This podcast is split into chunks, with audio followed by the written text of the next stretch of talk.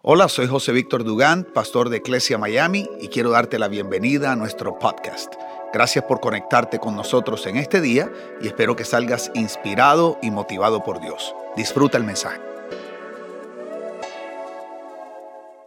Estamos en medio de una serie que se llama Un lugar para todos. Di conmigo, un lugar para todos. Eh, Dios eh, a principio de este año nos dio una palabra o una dirección varias palabras, nos dio un pasaje que está en Isaías donde dice, agranda tu casa, construye una ampliación, ¿verdad? Nos dijo que el 2020 era el año de los sueños cumplidos y no pensamos que venía lo que venía y que en medio de lo que vino Dios iba a mantenerse fiel a su palabra, lo que está pasando aquí es tremendo. Ya saben el movimiento que estamos haciendo, inauguramos enero 10 nuestro nuevo auditorio al lado, ya las oficinas están, creo que el lunes las estrenamos y eso me tiene muy contento, están preciosas las oficinas, estamos comenzando luego de eso vamos a comenzar a hacer una obra aquí y allá cuando salgamos de Navidad para que podamos seguir teniendo nuestro lugar de reunión.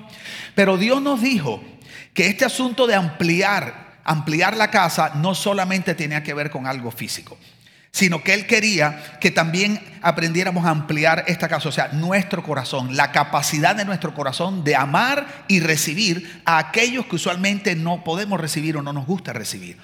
Y aprendimos que el tamaño de nuestro corazón debe tener la capacidad del tamaño del corazón de Dios. O sea que en nuestro corazón debe caber todos los que caben en el corazón de Dios. La pregunta es, ¿cuántas personas caben en el corazón de Dios?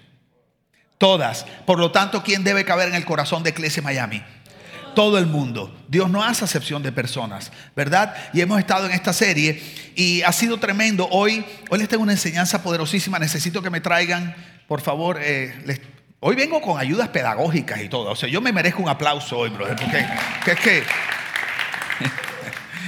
porque esto es raro en mí. En mi esposa no es raro. ¿ok? Mi esposa, las mujeres predican y traen de todo. Pero, pero yo no, yo nunca traigo de todo. Eso. Entonces, entonces, profe, si tú me puedes ayudar. Ok, yo necesito que me, me pongas un poquito de agua y un poquito de aceite ahí mientras yo voy hablando. Rami, ¿cómo estás? Munira, ¿cómo les va? Vienen con los nietos. Qué lindo verles. Los extraño. Sé que siempre están aquí, pero los extraño. A ver, eso. Ahí está bien. Este, echa el aceite, por favor. Echa el aceite. Esto nunca se les va a olvidar, aunque yo sé que ustedes ya conocen este principio. Échale, échale sin miedo. ¿Ok? Échale sin miedo. Ahí, ahí está bien. Ahora te pido que lo revuelvas. Así, o sea, hazle como así. No sé si tienes algo para revolver o Ustedes saben lo que va a pasar, ¿verdad? Él va a, poder, él va a tratar de revolver todo lo que puede. ¿Y qué va a pasar? ¿Qué va a pasar? No se mezcla. Si esta fuera una iglesia pentecostal, esto lo usarían para lo contrario de lo que yo lo voy a usar. No te mezcles con el mundo. Ok. Este. Exactamente. Por más que tratamos de mezclarlo, no se mezcla, porque ustedes saben que por física y por química, el agua y el aceite no se mezclan. Es imposible mezclarlos, ¿verdad? Y entonces hay un problema, que hay un paradigma implícito en la cultura de la iglesia que dice que la iglesia y el mundo, que Dios y el mundo no se deben mezclar. Por eso les digo que tal vez en otra iglesia lo usarían para lo contrario. Pero hay un paradigma implícito en la cultura general o de la iglesia a nivel general que dicen que la iglesia y el mundo, o que Dios y el mundo no se deben mezclar. No se pueden mezclar. ¿Cuál ha sido el resultado? El resultado es que se ha creado una brecha de separación que ha incapacitado que la iglesia cumpla con la misión que Jesús le encomendó. Entonces, mientras nosotros sigamos enseñando que Dios y el mundo, o que la iglesia y el mundo, o que la gente de Dios y la gente que no conoce Dios no se pueden mezclar, la iglesia no, va a poder cumplir con el propósito que Dios le dio. Miren cómo dice la Biblia, porque a mí me encanta derribar paradigmas. Por eso tengo este martillo aquí, para que nunca se me olvide. Este martillo es el martillo que usan los iconoclastas. Los iconoclastas son las personas que derriban ídolos y paradigmas religiosos. Y Jeremías 1.10, esa, esa parte de la Biblia es donde dice que Dios tiene que arrancar, derribar y destruir para plantar, edificar y construir. Y nosotros no podemos edificar y construir y plantar sobre algo que ya está plantado mal. Lo que hay que hacer a veces es arrancar eso para poder plantar correctamente lo que Dios quiere hacer. Entonces la iglesia no puede construir saludablemente sobre un fundamento que no es saludable. Entonces hoy vamos a arrancar un fundamento que no está saludable y espero que esto sea, eh, Dios haga un milagro en tu corazón, porque nosotros queremos edificar una casa donde realmente haya un lugar para todo el mundo. ¿Ok? Mira cómo dice Juan 17, 18, dice así. Este es Jesús hablando. Jesús dice, así como tú me enviaste al mundo, yo los envío al mundo. Muy sencillo ese pasaje. Así como, di conmigo, así como tú me enviaste al mundo, quiero que lo diga, yo los envío al mundo. ¿Qué hizo el Padre con Jesús? Lo envió. ¿Y qué hizo Jesús con la iglesia, con los discípulos? Nos envió al mundo. ¿Cuál es nuestra misión? Ir al mundo. ¿Cuál es la misión de la iglesia? Ir al mundo. ¿Qué nos envió a hacer Jesús? Ir al mundo. ¿Cuál es la misión de la iglesia? Ir al mundo. Muy bien. Mira qué tremendo. Así como tú me enviaste al mundo, yo los envío al mundo. La misión de la iglesia es ir al mundo. La pregunta es qué significa enviar. La palabra enviar del griego apostelo es donde viene el famoso título de apóstol, que en la iglesia lo quieren hacer sentir como el apóstol. Tú sabes, un día les he hecho un chiste que hoy no tengo tiempo de echárselos, porque se me irían cinco minutos de la enseñanza, o quieren que se lo eche. No, se los he hecho, se los he hecho en el aniversario para que vengan con su ofrenda de This is my house campaign. ¿Ok? Entonces, la iglesia ha tomado este asunto del apóstol como si apóstol fuera lo más tremendo. Y resulta que apóstol simplemente significa misionero, o sea, uno que tiene una misión. Entonces, los misioneros son los que llegan primero, porque el apóstol es el que usualmente pone fundamento en la iglesia y por eso los mandaban primero a poner el fundamento teológico, bíblico, y luego sobre eso construían las comunidades espirituales en el lugar donde ya había venido el misionero. Por eso Dios dice que primeramente apóstol, no porque el apóstol está arriba en una pirámide de autoridad, sino porque en la secuencia de construcción el apóstol, el misionero, su, función es llegar primero. ¿Ok? Entonces, cuando Jesús dice, así como yo soy un apóstol, tú me, me diste un apostolado para ir al mundo, yo soy ese misionero, esa es mi misión, yo los estoy enviando al mundo. Pero lo más tremendo es que esta palabra enviar apostelo no solo, no solo significa misión, significa involucrarse. Y esa es la clave. Porque la iglesia está tratando de ver cómo cumple esa misión sin involucrarse con el mundo. Y el problema es que la única manera de poder cumplir esa misión es involucrándose. Porque la misión involucra involucrarse. ¿Están así como? Entonces, misión, apostelos, enviar es misión, es involucrarse. Y dice, ¿nos envió a dónde? Digo conmigo, al mundo. Así, Padre, como tú me diste la misión de involucrarme en el mundo, yo les estoy dando a ellos la misión de ir e involucrarse en el mundo. Yo les he enseñado a ustedes que mundo significa cosmos, significa sistema social, significa orden. Jesús está diciendo, de la misma manera, mira, yo puse una frase aquí tremenda, yo puse, de la misma manera como tú me diste la misión de salir de mi santuario celestial para meterme e involucrarme en el sistema en el que ellos viven, yo les estoy dando la misión de salir de su santuario terrenal para meterse en el sistema donde vive la gente. Creo que el versículo lo entendimos un poquito mejor ahí. ¿Ok? En pocas palabras, la iglesia no puede cumplir su misión si no entiende que tiene que involucrarse en ese sistema. Y eso es algo difícil. Porque hay, partes en la Biblia donde dice que no seamos parte del mundo y lo que Dios está diciendo es que tú no adoptes el sistema de vida, del mundo, de vida del mundo, pero te tienes que involucrar en ese mundo sin adoptar ese sistema del mundo. Entonces la iglesia tiene miedo de que cuando la gente se involucre se corrompan. Entonces lo que hemos hecho es para evitar que la gente se corrompa, cambiamos la verdad de Dios, restringimos la misión y le dijimos, ok, no se involucren, no vayan, griten mucho y que el mundo venga. Y construyamos edificios más grandes para que vengan, vengan, porque aquí estamos seguros. Aquí tú vas a escuchar la enseñanza correcta, aquí no se van a corromper tus niños. Entonces, mientras nos mantengamos aquí, estamos seguros, pero hay que cumplir la misión. Entonces, ¿cómo hacemos para que el mundo conozca de Dios sin corrompernos? Vamos a cambiar el orden de la misión.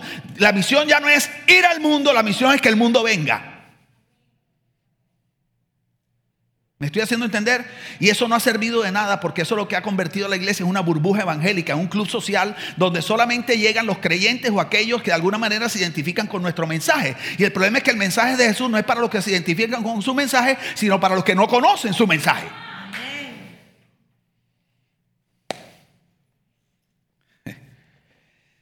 No hemos entendido la diferencia entre destino y misión. Nuestro destino es la eternidad con el Padre. Nuestra misión es ir al mundo. ¿Estás oyendo? El destino es nuestra eternidad con nuestro Padre, pero la misión es ir al mundo. Entonces, el lugar del destino no es el mismo lugar de la misión. Entonces, entre el mundo más se complica, el destino se vuelve más atractivo y la misión se vuelve menos atractiva. Porque entre más se complica el mundo, queremos más el destino y se nos olvida que hay que ir al mundo.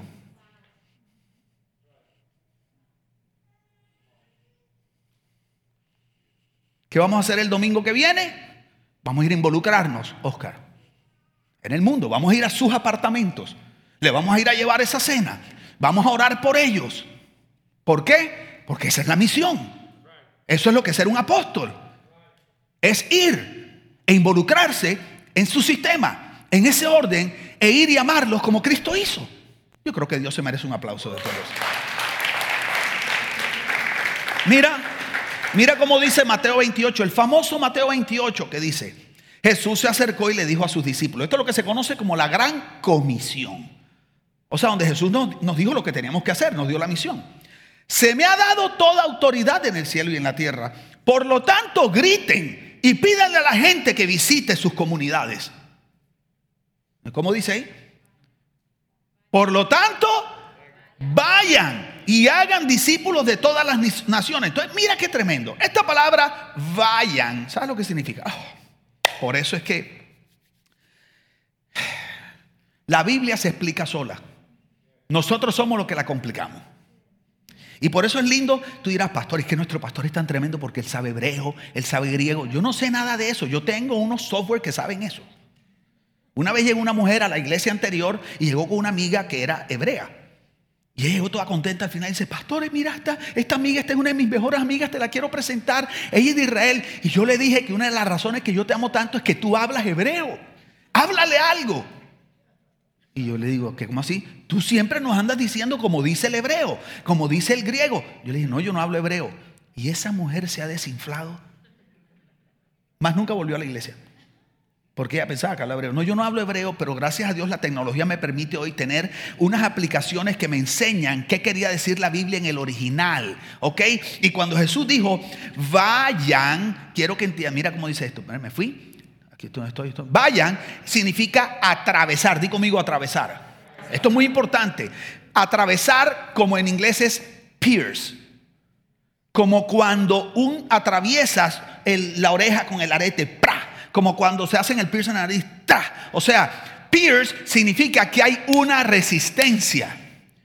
Pierce no es como cuando metes el tenedor en el, en el puré. No es pierce. ¿Entiendes? Es pa. O sea, hay una resistencia. Hay algo que se opone y separa a la iglesia del mundo para que, escúchame, para que el mundo no pueda acercarse a Dios. Entonces, como el mundo no puede acercarse a Dios, la iglesia es la que tiene la autoridad dada por Jesús para pierce, para irrumpir, para atravesar de aquí para allá, porque de allá para acá no pueden venir. Y estuve investigando unas trampas que tienen en, los lugares donde hay muchas ardillas. Hoy en día en Miami hay unas cuantas ardillas. Pero hay lugares, tú vas a North Carolina, está lleno de ardillas, está llena de, raccoons. ¿Cómo se dice raccoon en español? Mapache, ¿verdad? Y las casas, para poder sacar a los mapaches, inventaron unas, unas rejas que tienen una, una puerta que solo abre hacia afuera. Entonces tú ves que la ardillita, entonces le ponen comidita al otro lado, entonces la ardilla sale y cuando la puerta se cierra, la ardilla sale, la puerta se ¡pac! y ya la ardilla no puede entrar. O sea, la misión del Evangelio es un camino de una sola vía y la puerta solo abre hacia afuera. ¿Me estás entendiendo? La misión del Evangelio es un camino de una sola vía y esa pared se irrumpe solamente de adentro hacia afuera. Y la iglesia está tratando que la gente atraviese de afuera hacia adentro. Por eso las iglesias se están empequeñeciendo. Por eso las iglesias crecen por rotación de creyentes, no por gente de afuera que necesita conocer a Dios. Porque apenas ven a alguien con un tatuaje, lo juzgan. Porque estamos más pendientes de la piel que del corazón. ¿Sí o no? Así que, wow, viste, viste, wow, Liam, wow. Entonces ya yo he hablado tanto de esto que cuando yo salgo en las redes con los tatuajes no me dicen nada porque la gente dice, como le digamos algo, este más nos cae punta de Biblia. Entonces quiero que entiendas que la misión del Evangelio es una misión de one way. Por eso la enseñanza hoy yo le puse one way street. La misión es salir y solamente podemos hacerlo hacia afuera. La gente no puede venir hacia adentro. Nosotros somos los que debemos estar dispuestos a atravesar, a atravesar los prejuicios.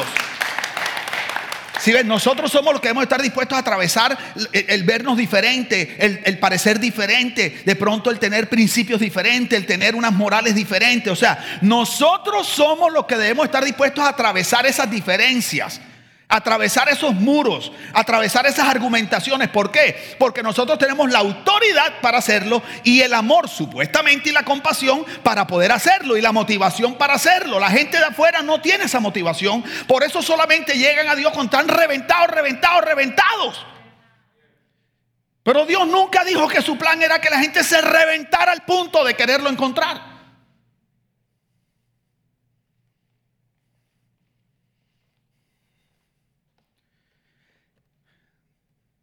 La misión, nuestra misión es ir al mundo nuestra misión es ir al mundo.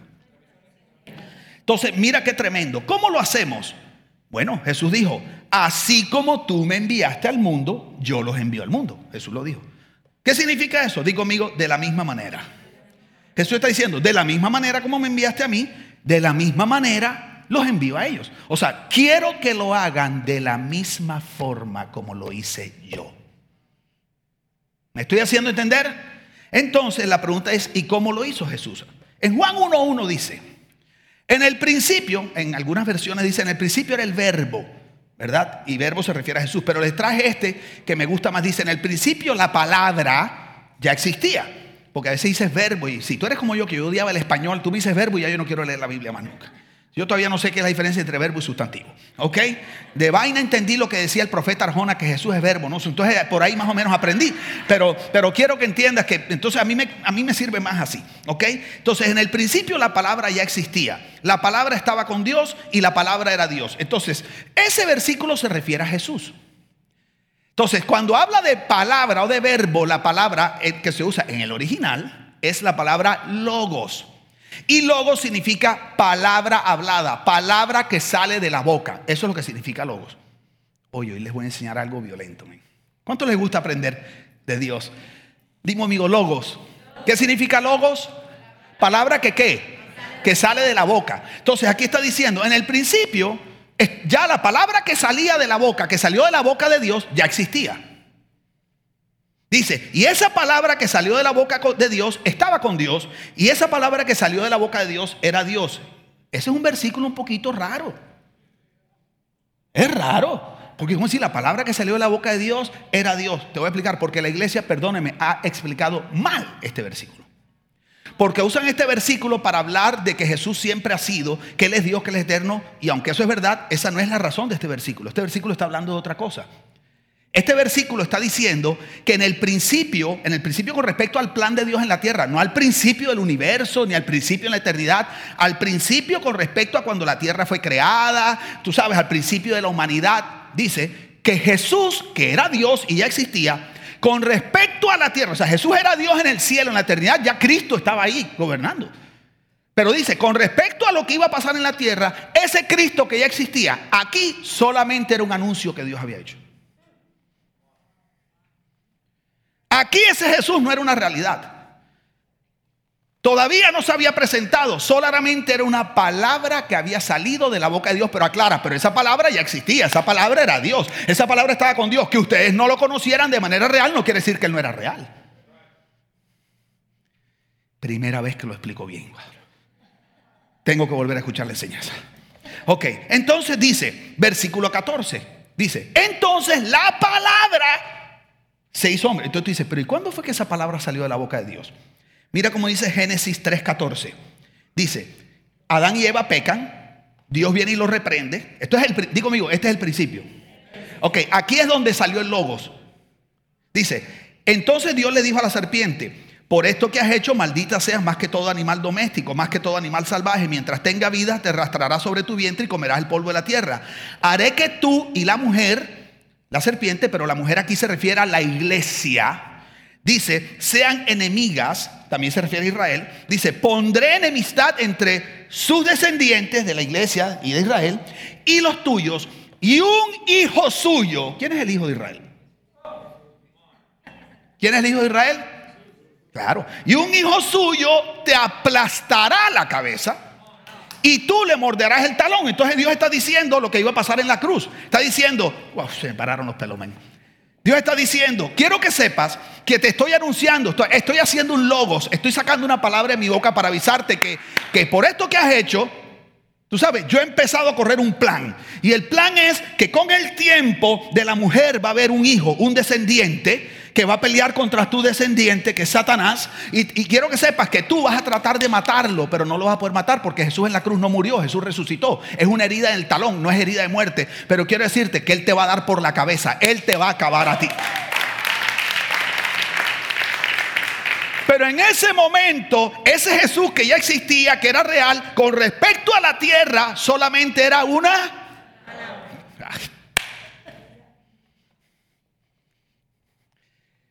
Y en el 14 dice, entonces la palabra, o sea, eso que Dios había prometido y anunciado, eso que Dios habló en el principio, se hizo hombre.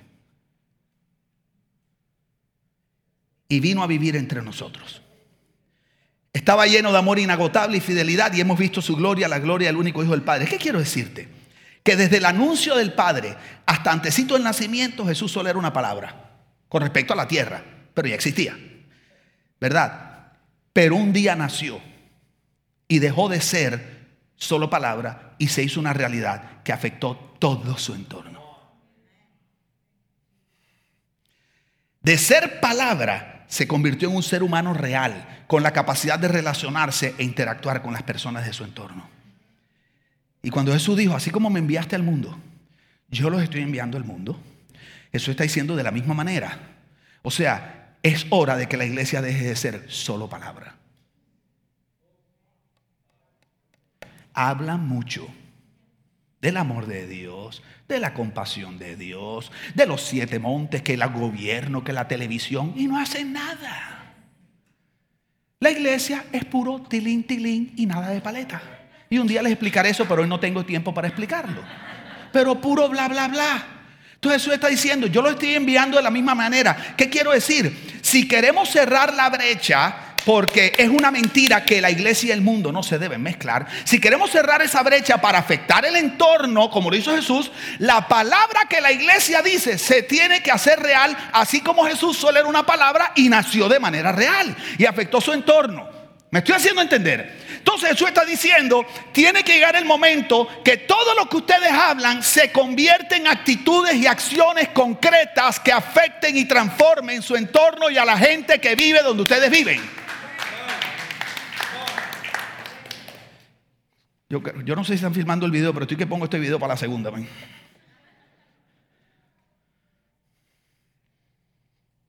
Lo otro que Jesús está diciendo es, porque dice, la palabra se hizo hombre. Y después dice, y vino a vivir entre nosotros. La palabra vivir es la palabra residencia, hogar. Quiero que sepas que Jesús no visitó al mundo. Jesús se mudó al mundo e hizo del mundo su hogar. Quiero que entiendas eso. Jesús no visitó el cosmos. Jesús se mudó al sistema que la iglesia tanto odia. No se mudó a la sinagoga. Se mudó a la plaza. No se mudó al templo. Se mudó a la orilla del mar de Galilea donde estaba la gente. Él no se mudó a la casa del sacerdote, él se fue donde saqueo.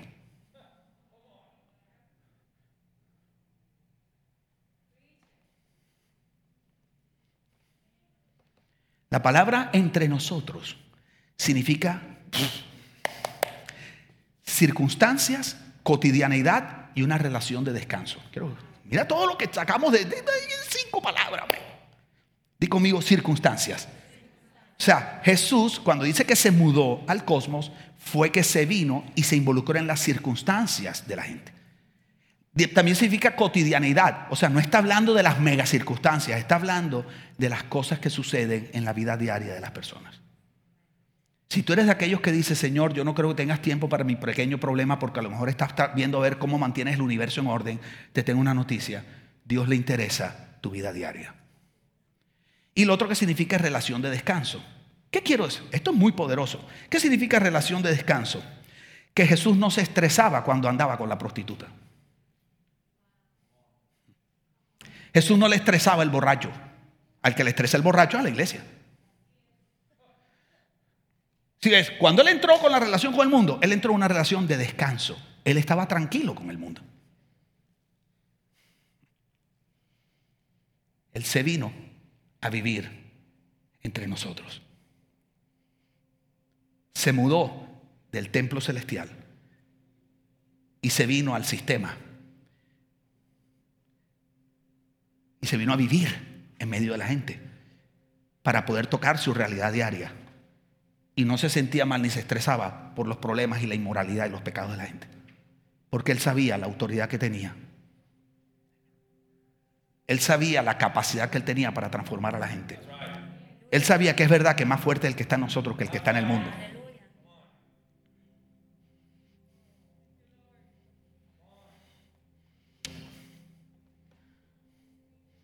Y dice la Biblia que fue en esa dinámica y me dieron ganas de llorarme. La iglesia está grave. Que fue en esa dinámica que vimos su gloria. Sí, la gloria de Dios es la que transforma a la gente. La gloria es la que va por encima de las adicciones, del divorcio, del desamor, de la desesperanza. Pero fíjate que esa gloria solo se vio con un Cristo que residía ahí con ellos, metidos en sus situaciones diarias y que no se estresaba con sus problemas. Y eso fue, esa fue la misión que Jesús nos dejó. Así como tú me enviaste al mundo, yo los envío al mundo.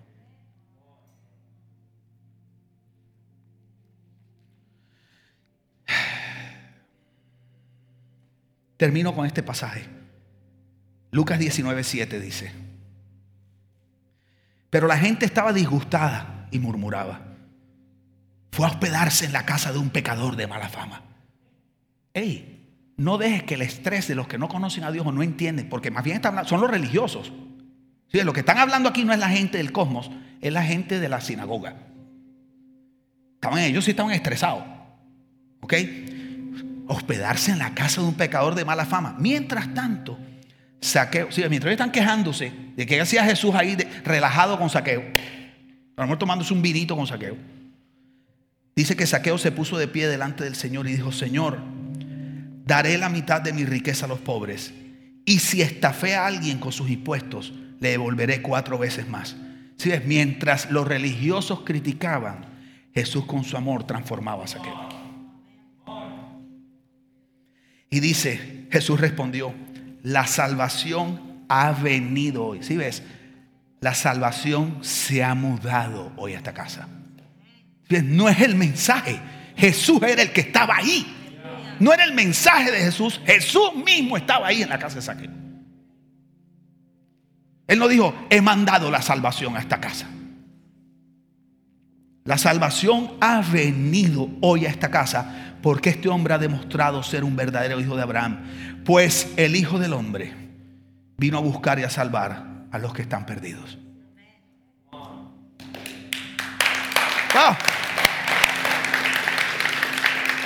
Iglesia Miami, estamos entrando en una temporada de crecimiento increíble. El 2021 va a ser algo nunca antes experimentado en esta casa.